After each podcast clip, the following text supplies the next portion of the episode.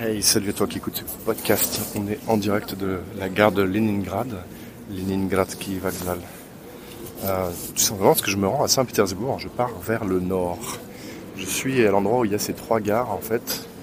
Les trois gares sont Leningradsky Vokzal, il y a aussi Kazansky Vokzal, la gare de Kazan, et Yaroslavsky Vokzal, la gare de euh, Yaroslav.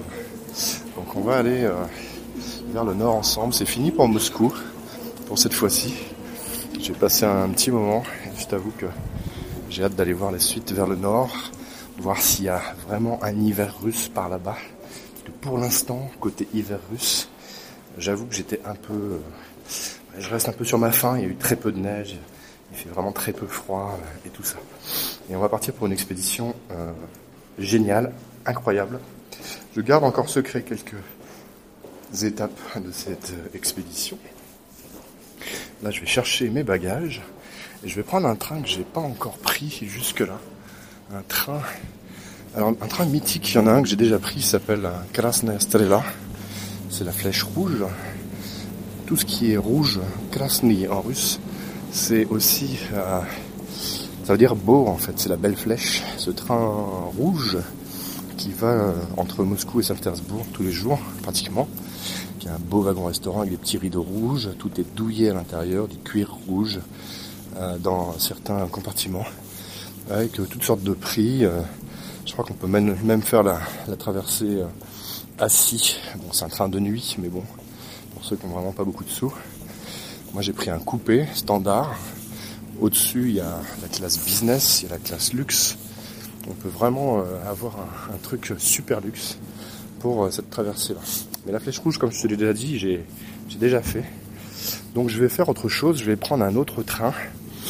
Euh, alors maintenant il y a le Sapsan qui fait, euh, qui fait la, la, connexion Saint-Pétersbourg-Moscou en quelques heures seulement. Ça doit, être, ça doit être 4 à 5 heures maximum, c'est un train rapide, un train express. Et moi je vais prendre un autre train qui s'appelle le Grand Express. Le Grand Express c'est un train très, très beau aussi, un peu comme la Flèche Rouge, à peu près l'équivalent mais différent. J'ai pas encore vu ça, donc on va voir ça euh, ensemble, évidemment, je vais te raconter ça euh, sur euh, YouTube, sur les podcasts suivants, etc. On va voir ça ensemble. En tout cas, je sais qu'il y a un beau wagon-restaurant, que c'est assez luxueux aussi, un peu différemment. C'est tout simplement une autre compagnie qui, qui assure ce service-là. Et voilà, j'aime bien découvrir de nouvelles choses, donc je vais, je vais t'emmener dans ce, dans ce train-là, le Grand Express, qui part à 23h40, c'est-à-dire dans moins d'une heure maintenant et qui m'amène à Saint-Pétersbourg bah, demain matin pour euh, un petit peu avant 8h ou autour de 8h. Voilà, donc en gros, je devrais avoir le temps d'aller dans le wagon-restaurant, faire un petit peu le tour du train euh, rapidement et, euh, et, puis dormir un peu avant, avant l'arrivée à Saint-Pétersbourg. Voilà, les trains, je vais t'en reparler dans un truc un peu spécial, un contenu spécial train à un moment donné, parce que ça, ça en fait quand même pas mal que je prends depuis le début de ce périple. Et euh, il y a eu énormément de surprises, plutôt que des bonnes surprises d'ailleurs, avec un niveau de service qui est quand même sans équivalent.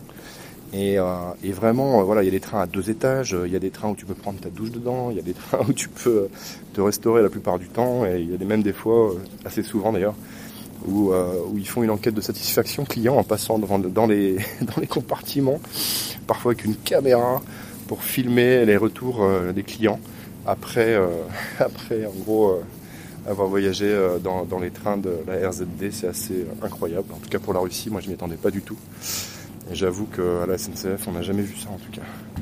Voilà, à la SNCF, on voit des gens qui sont là plutôt pour récupérer nos plaintes et, le remboursement des billets, tellement il y a des retards tout le temps. Ici, ils font des enquêtes de satisfaction pour savoir comment améliorer ce service qui est déjà exceptionnel. Bref, c'est un très court podcast aujourd'hui. Je te laisse, euh, je vais aller chercher mes bagages et puis me préparer à filmer un petit peu sur le quai avant le départ.